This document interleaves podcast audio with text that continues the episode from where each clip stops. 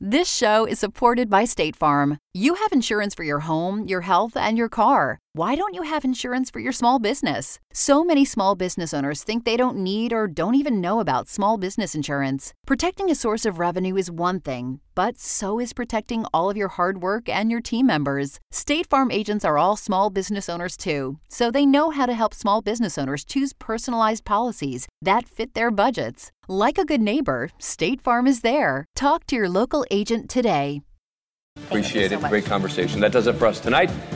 Banfield starts.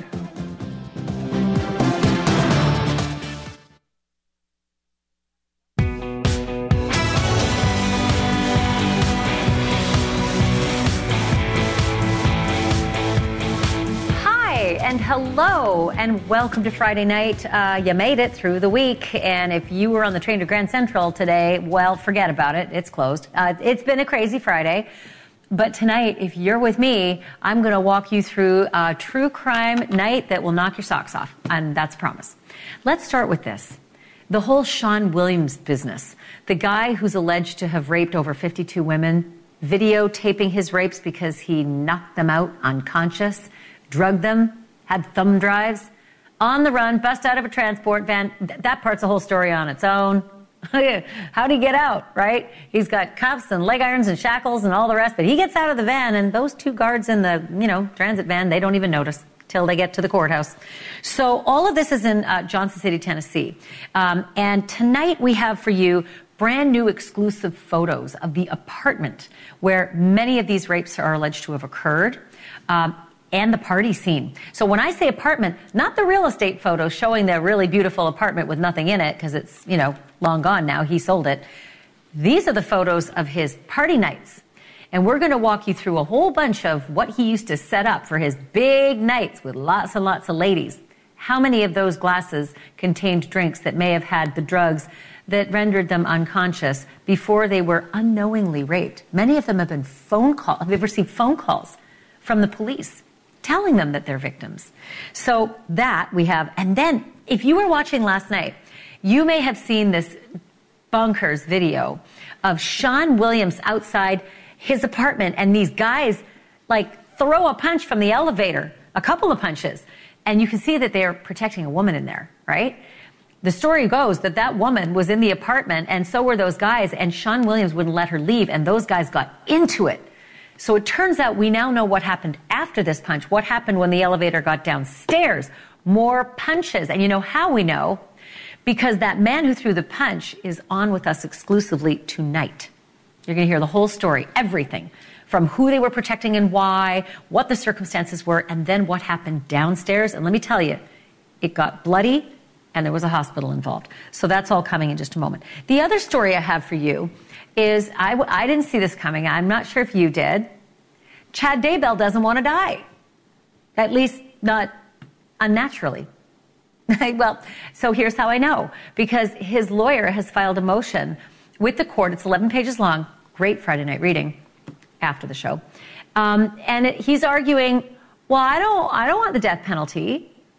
Lori didn't get it. Like she, they, you know, they took it off of her case. So how about, you know, a little something for, for me? So newsflash, Chad Daybell. Um, STFU, that is not how it works. like, you don't just get to ask to have your death penalty removed from your case. Uh, but he's doing it, and I'm going to tell you all the things he's listing out. To me, it's obscene. Maybe you'll feel different. I don't know. Maybe the judge will feel different. Hmm. Fascinating.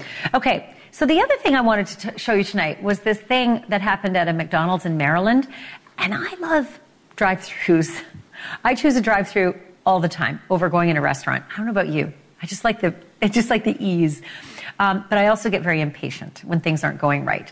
And I've, you know, been a little snarky here and there. But snark is about where I end it. like I, I never get out of the car. And I sure as hell don't do uh, like what this guy did when he pulled the McTantrum of a of the century. Take take a look. Shut it down right not done! Give me some food! That is a hangry man right there. Um, and uh, that's what you also call a deep fried meltdown. So I'm going to show you the whole thing because it started and it finished, and there was a lot more than, than that clip. And um, the big question is did he get food? What do you think? That's coming uh, shortly. Let's start though in Johnson City, Tennessee with the Sean Williams story. We're at day 23 of the manhunt for this dangerous guy. And when I say dangerous guy, you can put him into any category of inmate. He was on his way to the courthouse in Greeneville, Tennessee. Uh, they put him in one of those uh, transit vans. They're, they're, small. And there was another inmate there with him. And the uh, guards didn't even notice when he got out of his cuffs and his leg shackles and his belly chain and broke a window out the back in Amescride. They didn't even see it. In fact, they kept driving for miles till they got to the courthouse and then opened the door and like, where's the inmate? I smell a rat. Do you smell a rat? A lot of people smell a rat. So the question is inside job, but tonight, that's not what we're talking about. Tonight, we're talking about a few more things we found out about this guy. Like, he's got three tattoos, okay? Three tattoos, and they are all in his left arm and his hand. So I keep telling everybody out there, keep your eyes out for this chameleon with all these different looks. Maybe it'll be hard to tell who he is by looking at his face, but you can't do a whole lot with tattoos, especially when they're on your fingers. Maybe you're going to wear gloves. Mm, Tennessee right now? Don't think so. So here's the deal. He's got a lightning bolt near his shoulder. That's it right there, okay? And some people say it looks like the white nationalist SS bolt. But normally those come in twos, so we're not 100% sure if it's a white nationalist thing or whether he's just like maybe ran out of money during the tattoo. I don't know. Then he also has a cross on his forearm. Again, it's all left arm and hand. And then the third one is this. Um, it's weird, like it's a symbol. He's got this on his middle finger. Maybe he likes to use that middle finger, um, but it's just below that, like the knuckle there. Well, it's between the two knuckles on the finger, but it's, it's hard to sort of make out what it is, but it's little.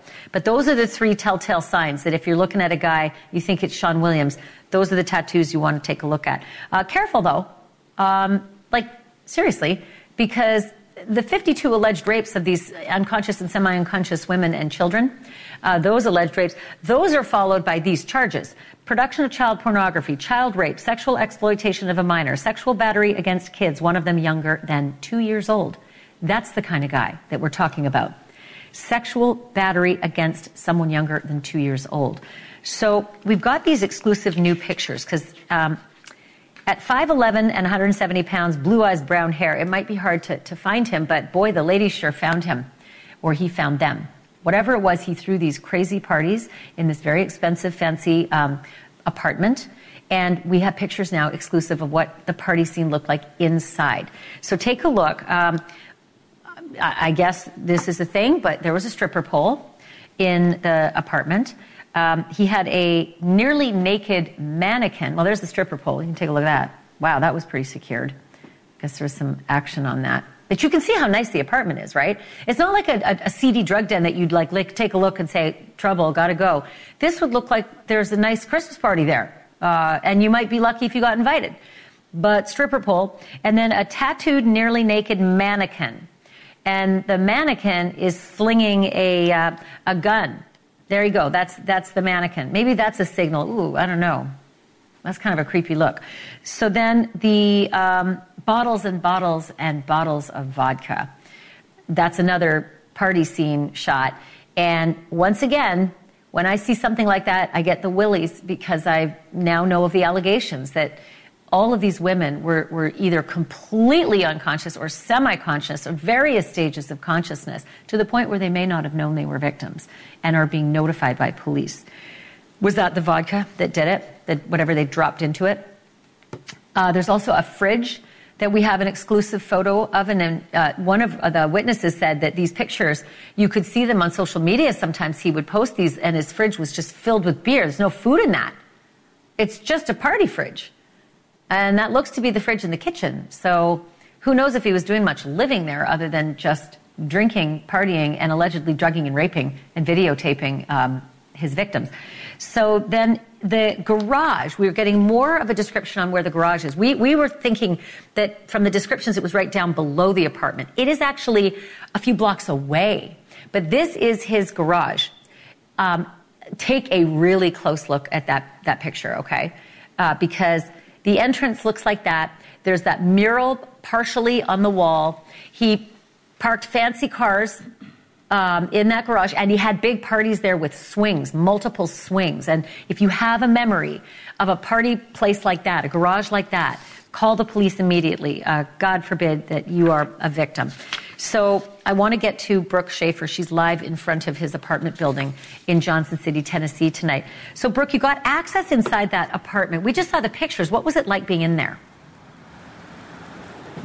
Yeah, well, we've told you how Sean Williams really had a bit of a reputation here in Johnson City, Tennessee. Not a good reputation. He was known for throwing these big parties on the fifth floor of this building right behind me. You mentioned it earlier. The apartment is now empty. It's actually listed on the market for sale. Uh, but earlier today, we got exclusive access to walk through that notorious former party house. Take a look. This is the fifth floor apartment that Sean Williams used to live in when he would throw those big parties. He had a reputation in this town for throwing huge parties filled with drugs and alcohol. A lot of times, I'm told the people who would come to these parties would be young girls. So you can see this space, it's pretty massive. Nobody lives here right now. It's actually on the market for sale as we speak. It's the entire fifth floor and keep in mind, I'm told it looks different right now than it did when Sean Williams lived here. It's a lot brighter. When he lived here, the walls were apparently painted a darker color. It wasn't so white and bright like it is here. But I do want to show you these windows over here. These are the windows that Michaela Evans fell out of. She fell from this fifth floor all the way to the sidewalk below. So a difference now, these windows apparently used to open all the way up. That's how Michaela Evans was able to fall out. But now they have these little locks on them. They've changed it around so that these windows can't open as much as they used to. And you might have seen some videos of girls on swings, other crazy parties happening here in Johnson City, Tennessee. Most of those parties were actually being thrown in that garage right across the way. It's a motorcycle shop now, but it's a garage that you can see right from the kitchen of Sean Williams' old apartment.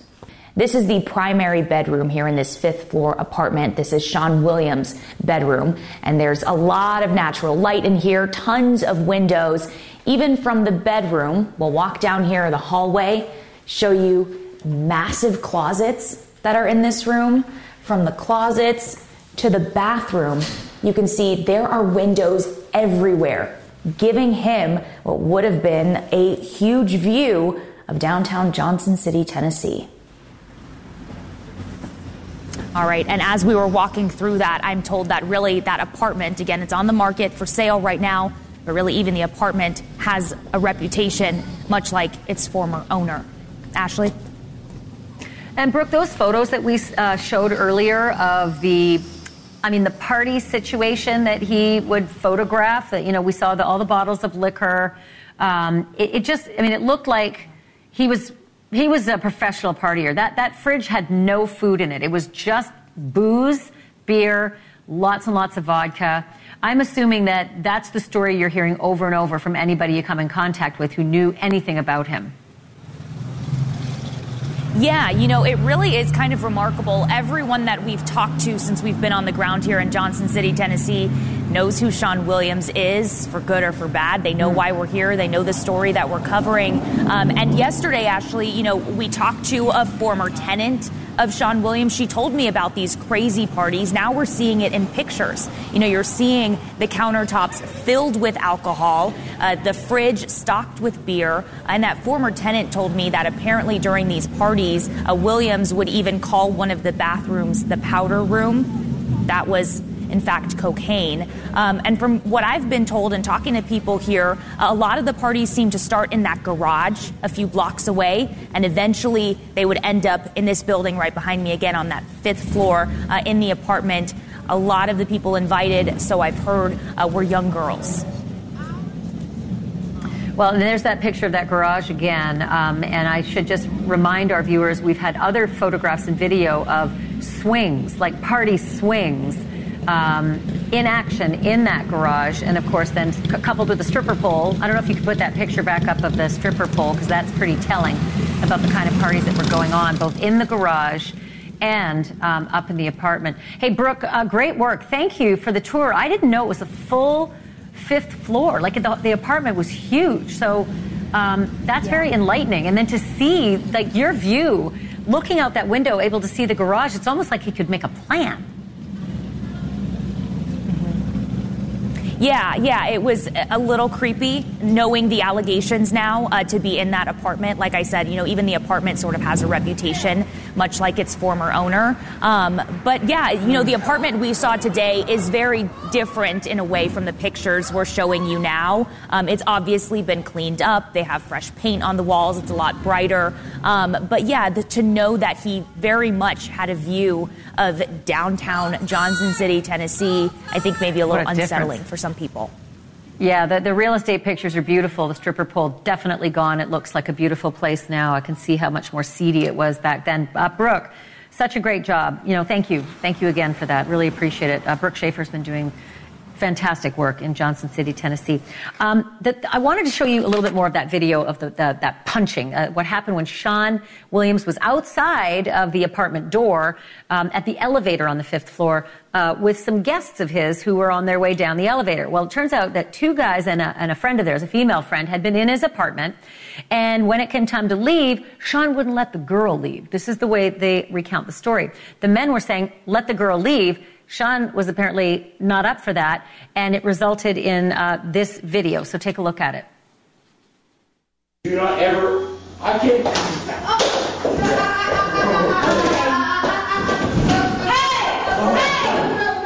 Hey! Hey! Do not ever. I can't.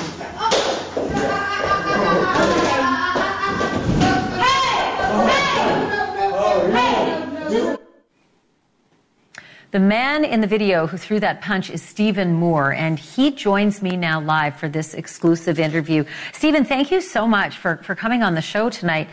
Take me back to that night. That sure looked a lot like it was a rescue. Is that correct?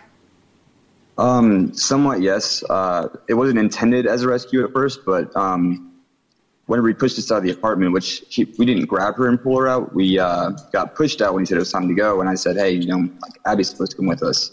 And from that point, pushed us out, and I had to uh, call her phone repeatedly to get a hold of her to come out of the apartment because I don't think she'd even realized that we had left yet. But she was originally and, and supposed to come afraid? with us. Could, could could you tell? Could you tell uh, Stephen that she was afraid?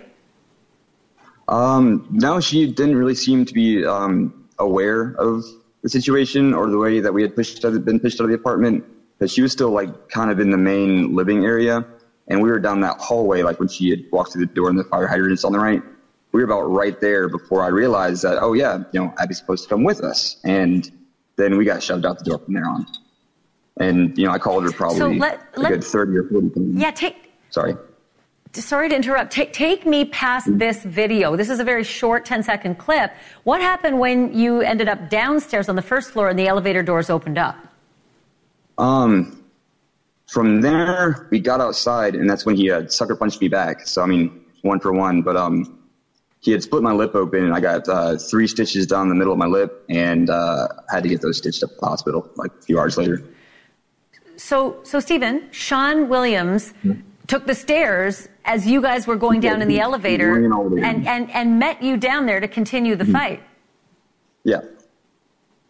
And then I had spit my bloody okay. teeth in my hand and handed them to Abby, which is kind of graphic, but um, uh, basically here, hold these real quick because I was going to go back and continue the fight. But then uh, Zeno, or sorry, uh, the guy in the in the elevator with us, had pulled up in his jeep because he had left when we got outside and ran straight to his car. Got in his car, drove around, picked us up, and we took off because uh, Sean Williams, Williams at that point was um, calling 911 for me assaulting him and, and as I, whatever. Yeah, as I understand it, you're uh, you know going to the ER, getting three stitches in, in your lip for that. He's calling the police and suggesting that you're the assailant in this one. Mm-hmm. But did he not get charged for, for what he did to you? Um, did, like, did you feel like he was getting some preferential treatment from the police? Um, I'm not really sure because I never it never got past that point. So he called 911. I never had to speak to the police. We left, went to Zenos or um, the guy's house, and we hung out there for a few hours before I got dropped off at home. And I had to call my parents to come get me because I was like decently drunk still. And they came and picked me up and took me to the hospital to get stitches. So I'm going to I'm to read on, a few of these um, these text messages if I can. This is the these are the text messages that um, that Sean Williams sent to you after he had basically split open your lip and, and caused these three uh, stitches. He wrote, "See you in court, punk. Thanks for the pool stick." You sucker punch like a girl, and he included a picture from the elevator. And then he says, finally got your address today. I'll be filing those charges tomorrow. And then he wrote, You didn't do SHIT to my lip with that sucker punch. I heard a guy busted yours so bad you needed stitches, though. Sounds like he's trying to say someone else uh, busted your yeah. lip, but it's not a guy, it was him. Yeah, he didn't want to admit in, in chat, I believe, that um, that he was the one that uh, assaulted me back because then he'd be incriminating himself in any kind of legal battle. So he was going to take me to court for um, uh, civil assault, I believe, and I did get served a court date, went to that court date, and the court date never actually existed, which is strange in itself. Well, given what we know about him now, uh, that he is on the run and he's a fugitive and he has his own myriad troubles with drugs and porn and rape and all of these allegations, um, yeah, sounds like he's not much of a plaintiff anymore. Um, Thank you so much for this, Stephen Moore. I really appreciate um, you filling in some of the details on this really bizarre mystery and, and really, frankly, scary manhunt. I appreciate it. Thanks so much. All right, thank you. Stephen Moore joining us live tonight. Um, we're going to continue to follow that story because uh, he's still on the run. Like I said, you know, we're three weeks into this thing, so um, stay tuned. Meantime, uh, we knew Chad Daybell had to think long and hard about his strategy in court the moment that he heard Lori Vallow's verdict was guilty. And now the strategy may be coming into focus. He just filed a motion asking prosecutors to please take the death penalty off the table. Can you do that? Can you just say, I don't like it, so make it go away? Newsflash, Chad, it doesn't work that way. Lori's kids and your wife probably didn't want to die either. The way it really works, explained very well next.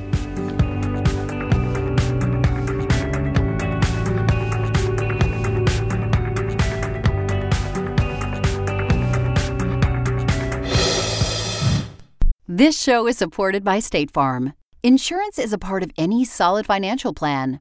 Making sure you have the important things in life covered is one of the best ways to give yourself a little breathing room when things go awry. It's important to protect not only your business, but yourself as a business owner and all current and future team members. State Farm agents know what it takes to run and protect a small business because State Farm agents are all small business owners and they live and work in your community. So they're deeply attuned to what's happening with other small businesses in your market. If you have a small business and are interested in making sure you're protected, reach out to your local State Farm agent to learn more about what you need. They'll help you find the right policy at the right price for your business. Like a good neighbor, State Farm is there. Talk to your local agent today. Um, bad news for Lori Vallow. Um, Chad, he's not that into you. That's what we learned today. He's not that into you, Lori. Even though, Lori, you believed it to the end, even in your sensing, you stood up there and professed your love for him and all this business, uh, Chad's not going that route. He's throwing you under the bus. We learned that today. He actually kind of broke up with you in an 11 page motion where he's basically telling the court, um, I was under her spell. She is the ringleader, mastermind. It's all her. And while we're at it, I don't think I should get the death penalty because she didn't. The affectations are mine, but basically the communication is the same. The motion says, uh, since she did not suffer that sentencing, um, why should I if she was more culpable? P.S. Chad, the kids were found buried in your yard, and your wife was sleeping beside you when she died. So, you know, aside from that, and all of this is, you know, awkward because I don't think Lori knew all this until she's watching the TV in her cell. Maybe now. Sorry to break the news, because they're not allowed to speak. Their communications would be monitored, and there's no jail to jail communications anyway. So maybe this is news to Lori. He's not that into you. Um, if you want to know just how committed she was to him during her trial, right through to the sentencing, here is a little reminder uh, what happened in the courtroom. Take a look. I have had many communications from people now living in heaven, including my children, Tylee Ashlyn and Joshua Jaxon, my sisters, Stacy and Lolly, my aunts and my uncles and my grandparents. I have had many communications with Jesus Christ, the Savior of this world, and our heavenly parents. I've had many angelic visitors have come and communicated with me and even manifested themselves to me. Because of these communications, I know for a fact that my children are happy and busy in the spirit world. Might have been better to say Chad did it um, because she ended up getting life in prison, no parole. Chad's argument, because he's got a different strategy, is, um, and I'll read it. It is unconstitutional and acceptable to subject one of them to the most extreme punishment available, while the other did not face that possibility. And he goes one step further too, saying she, um, he was less culpable than Lori because he was under her sex spell. I want to bring in Dave Aronberg. He is the state attorney for Palm Beach County, Florida. Dave, the, I have not um, understood any state in the union to have any kind of uh, code in, on the books that says if you don't like the death penalty, you can just ask to have it taken off your case. Am I wrong? I'm going to be with you, Ashleigh. Well, you can ask. You're not going to get it.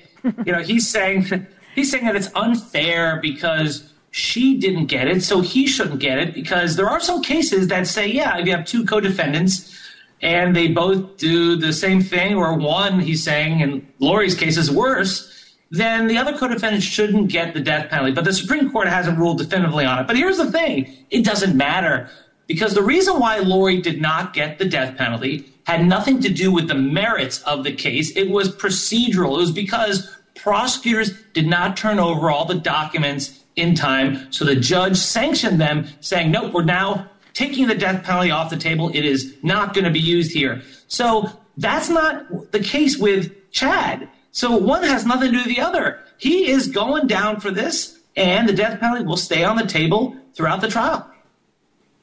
Yeah, I, I sort of snickered at all of this because I, I thought, well, you, you, waived your right to a speedy trial and you had the advantage of watching Lori's trial and listening to everything. Your lawyer was in the gallery the whole time taking notes.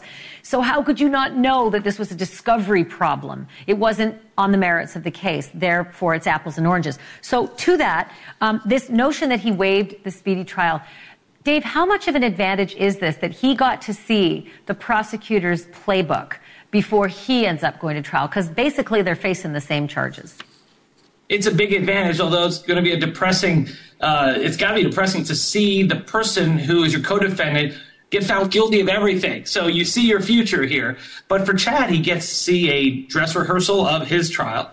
And now, even more importantly, he gets to blame Lori. And Lori was so silly. Lori thought that she and Chad would be together forever, this life and the next life. So she did not want her lawyers to go after Chad. They only went after him a little bit at the end over her objections, clearly. Well, as you say, Chad is not that much into you. You know what? Chad may love Lori, but he loves himself more. Yeah, it's it is. We should have had a banner um, on the bottom just saying he's not that into you because that's kind of what it just all. That was eleven pages, just kind of all boiled down to that. Hey, Dave Aronberg, thank you. Have a great weekend. You too, Ashleigh. Right, look forward to the next one. All right, still to come. It's hard to believe we are actually approaching the one year mark since the Idaho student murders. It's been a year of crippling grief for what's been lost, alongside a grim fascination with a mystery that is still unresolved. When we come back, the women behind the University of Idaho murders case discussion group on our never ending passion for answers, closure, and justice in this case. Have you made the switch to Knix? Millions of women have made the switch to the revolutionary period underwear from Knix. That's K N I X. Period panties from Knix are like no other, making them the number one leak proof underwear brand in North America. They're comfy, stylish, and absorbent, perfect for period protection from your lightest to your heaviest days. They look, feel, and machine wash just like regular underwear, but feature incognito protection that has you covered. You can shop sizes from extra small to 4XL. Choose from all kinds of colors, prints, and different styles, from bikinis to boy shorts, thongs to high rise. You've got to try Knix. See why millions are ditching disposable, wasteful period products and have switched to Knix. Go to knix.com and get 15% off with promo code TRY15. That's knix.com, promo code TRY15 for 15% off life changing period underwear. That's knix.com. Monday is November 13th, and that is a day etched in the minds of millions of us as the tragic anniversary of the Idaho student murders on 1122 King Road. And even though a year has passed, the case remains a true mystery. Much of that thanks to a rigid gag order that the judge placed on the case at the request of both prosecution and defense, I should add. And so it remains. Here we are, a year later, and we know little more than the day the Moscow police chief announced that they'd made an arrest. Take a look. Last night, detectives arrested 28 year old Brian Christopher Kohberger in Albrightsville, Pennsylvania. Those words back in December sent followers of this case flocking to the University of Idaho Murders Case Discussion Group on Facebook. And 98% of them have not left that Facebook group. And that is not hype, those are the stats. 227,000 members, give or take, as we speak, tonight are part of that community. And I'm joined now by the group's moderators, Christine Cameron and Alina Smith. They've been on this case since the very beginning, keeping a respectful discussion among the members and weeding out the less savory part of the internet. Ladies, it's really good to have you back on the program. Thanks so much for being here. I'm just going to dive right in, uh, Christine it's hard to believe that it's it's been a year, right? As of Monday, what are the members talking about the most at this point? Well, thanks for having us, Ashleigh. I would say that they're talking about three things. One, that it's been, you know, the entry is coming up and it's been a year. You know, we haven't been to trial yet. We're not close to it. Um, and we're talking about anything that's happening that's court related um, motions, hearings, um, what the defense is arguing. And then King Road is back in the spotlight. You know, um, when investigators were there last week and the FBI, you know, talking about creating a physical model of the home has people talking about, you know, why are you creating this physical model when the home is right there, when that is the biggest piece of evidence to this case? That's a, I mean, it's a really good point um, because, you know, lots of juries go on go sees they could actually see it for themselves if they wanted to. Alina, talk to me a little bit about the metrics um, on the page. It's astounding that it's 227,000 members, but it didn't start that way. I mean, it started just a few days after the murder, right, at about 18,000 members. How did it grow so, you know, significantly? Yeah, so we didn't open the page until November 19th, so a good six days after the crime and we kicked off the page with about 18,000 um, right when we opened it off, oh, oh, started the page, and then um, it grew within by December 30th, which obviously was the day of the arrest. We got to 131,000 members by that day, and the other thing that happened significant on that day was we had um, over 6,000 posts on that day too, which Typically for us, um, in a month, we get about between six to 10,000 posts. And just in that one day, we had 6,000 in that one day.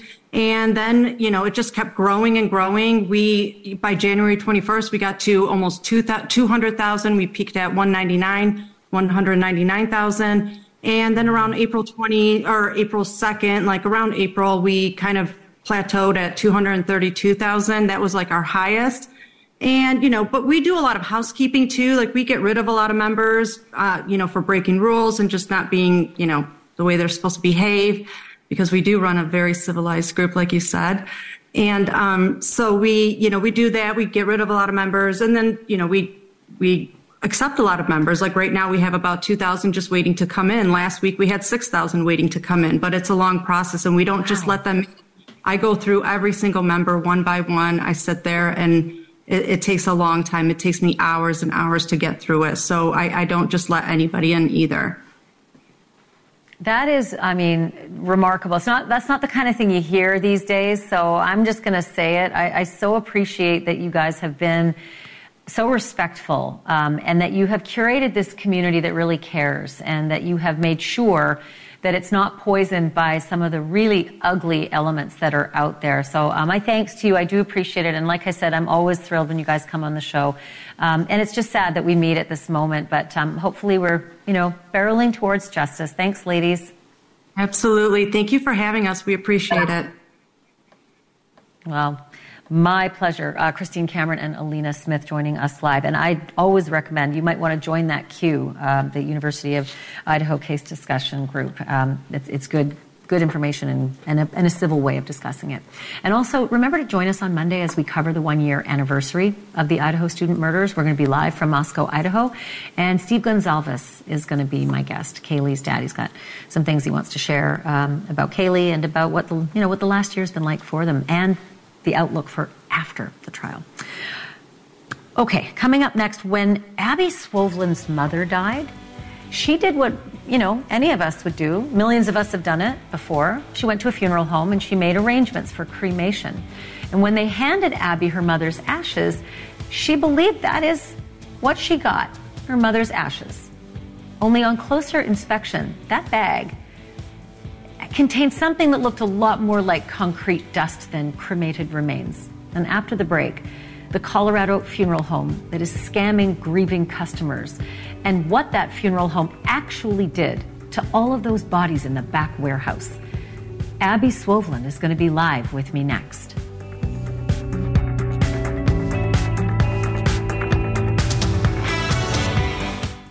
Save. They promised eco friendly burials, natural burials and cremations, no chemicals or metal caskets, and will plant a tree in honor of your loved ones. That sounds like a place I'd want to go with my remains of my loved one, the Return to Nature Funeral Home, Colorado Springs, Colorado. Problem is, they weren't, they weren't really doing those burials they were promising. And when the neighbors started to say things smelled really bad, uh, police came calling and then set up this investigation because what they actually found was unrefrigerated, unburied, and uncremated remains. Many of them, hundreds of them, stacked up without even bags or boxes, just piled on top of each other, like a Holocaust image. It was so bad, there was bodily fluid on the ground and, and insects in the warehouse behind the Return to Nature funeral home. And Jon and Carie Hallford, the owners, skipped town to Oklahoma trying to run from the law, but they were arrested on yesterday, facing a whole lot of charges. There's the, the mugshots of them.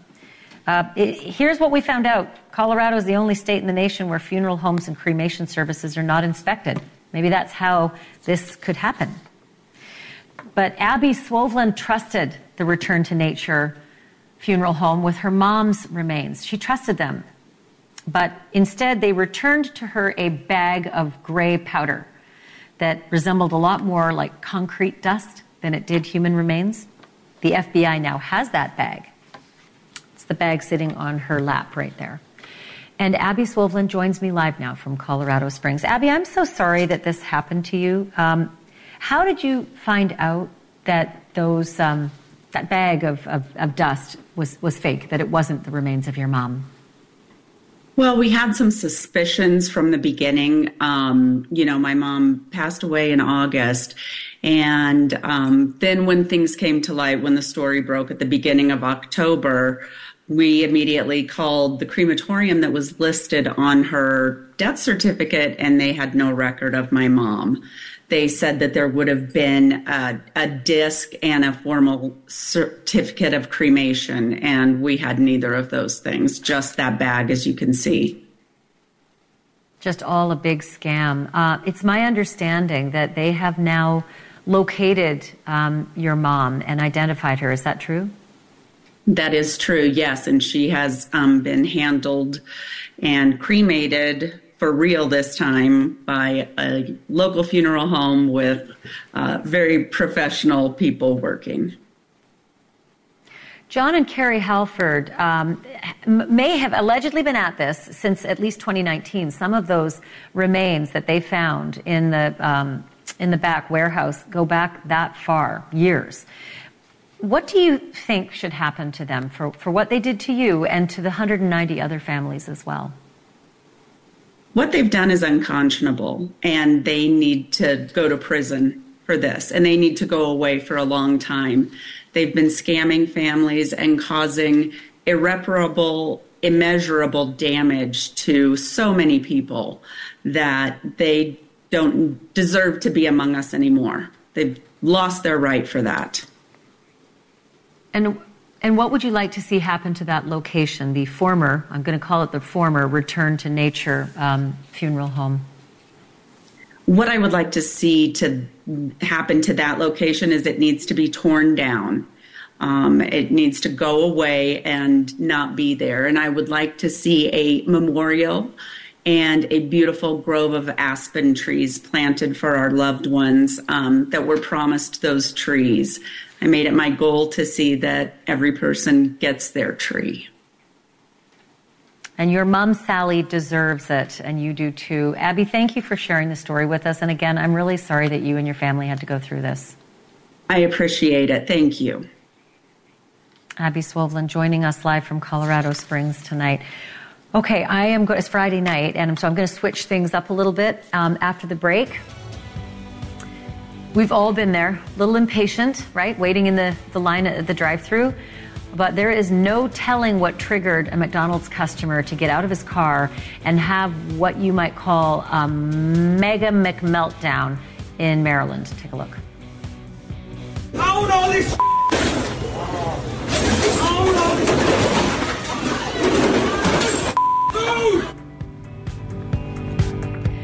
What do you suppose the over under is on the fact that, like, did he get what he was asking for? Food or otherwise? The answer and the whole video when we come back.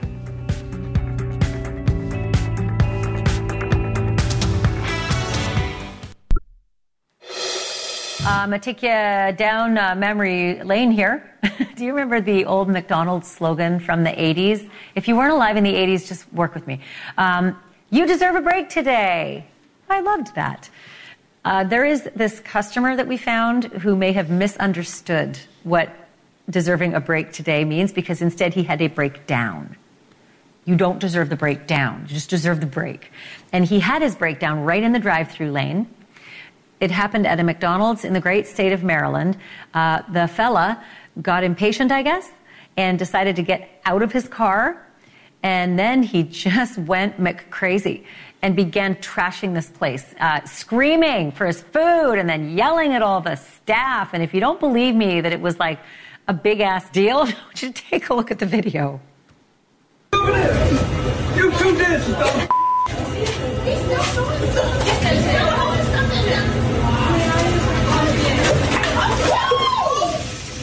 Shut it down right now! Fucking burger's not good! Give me some food!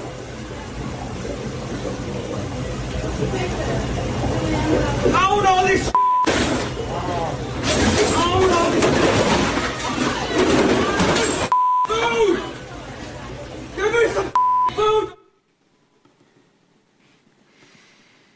We um, do not know what was behind this deep fried meltdown, but it is clear that he was definitely not loving it. Story was um, screaming for a little special sauce, something super cheesy. You know those banners that we always do on the bottom? Uh, a couple days ago, uh, staff and I had some fun making banners, and it was like we're all college kids that you know would love to use our skills in comedy. So um, we did some for we did some for tonight. So just check out the bottom of your screen. These are some of the staff favorites that we came up with today. Did somebody say McTantrum? Will this end up in food court? Uh, coming in hot. I hope they can catch up with me. and what's the beef or what's his beef? Uh, and would you like some fries with that, Rand? And then finally, who ordered the unhappy meal? Thanks to State Farm for supporting this show and helping our listeners protect their businesses and lives. Like a good neighbor, State Farm is there. Talk to your local agent today.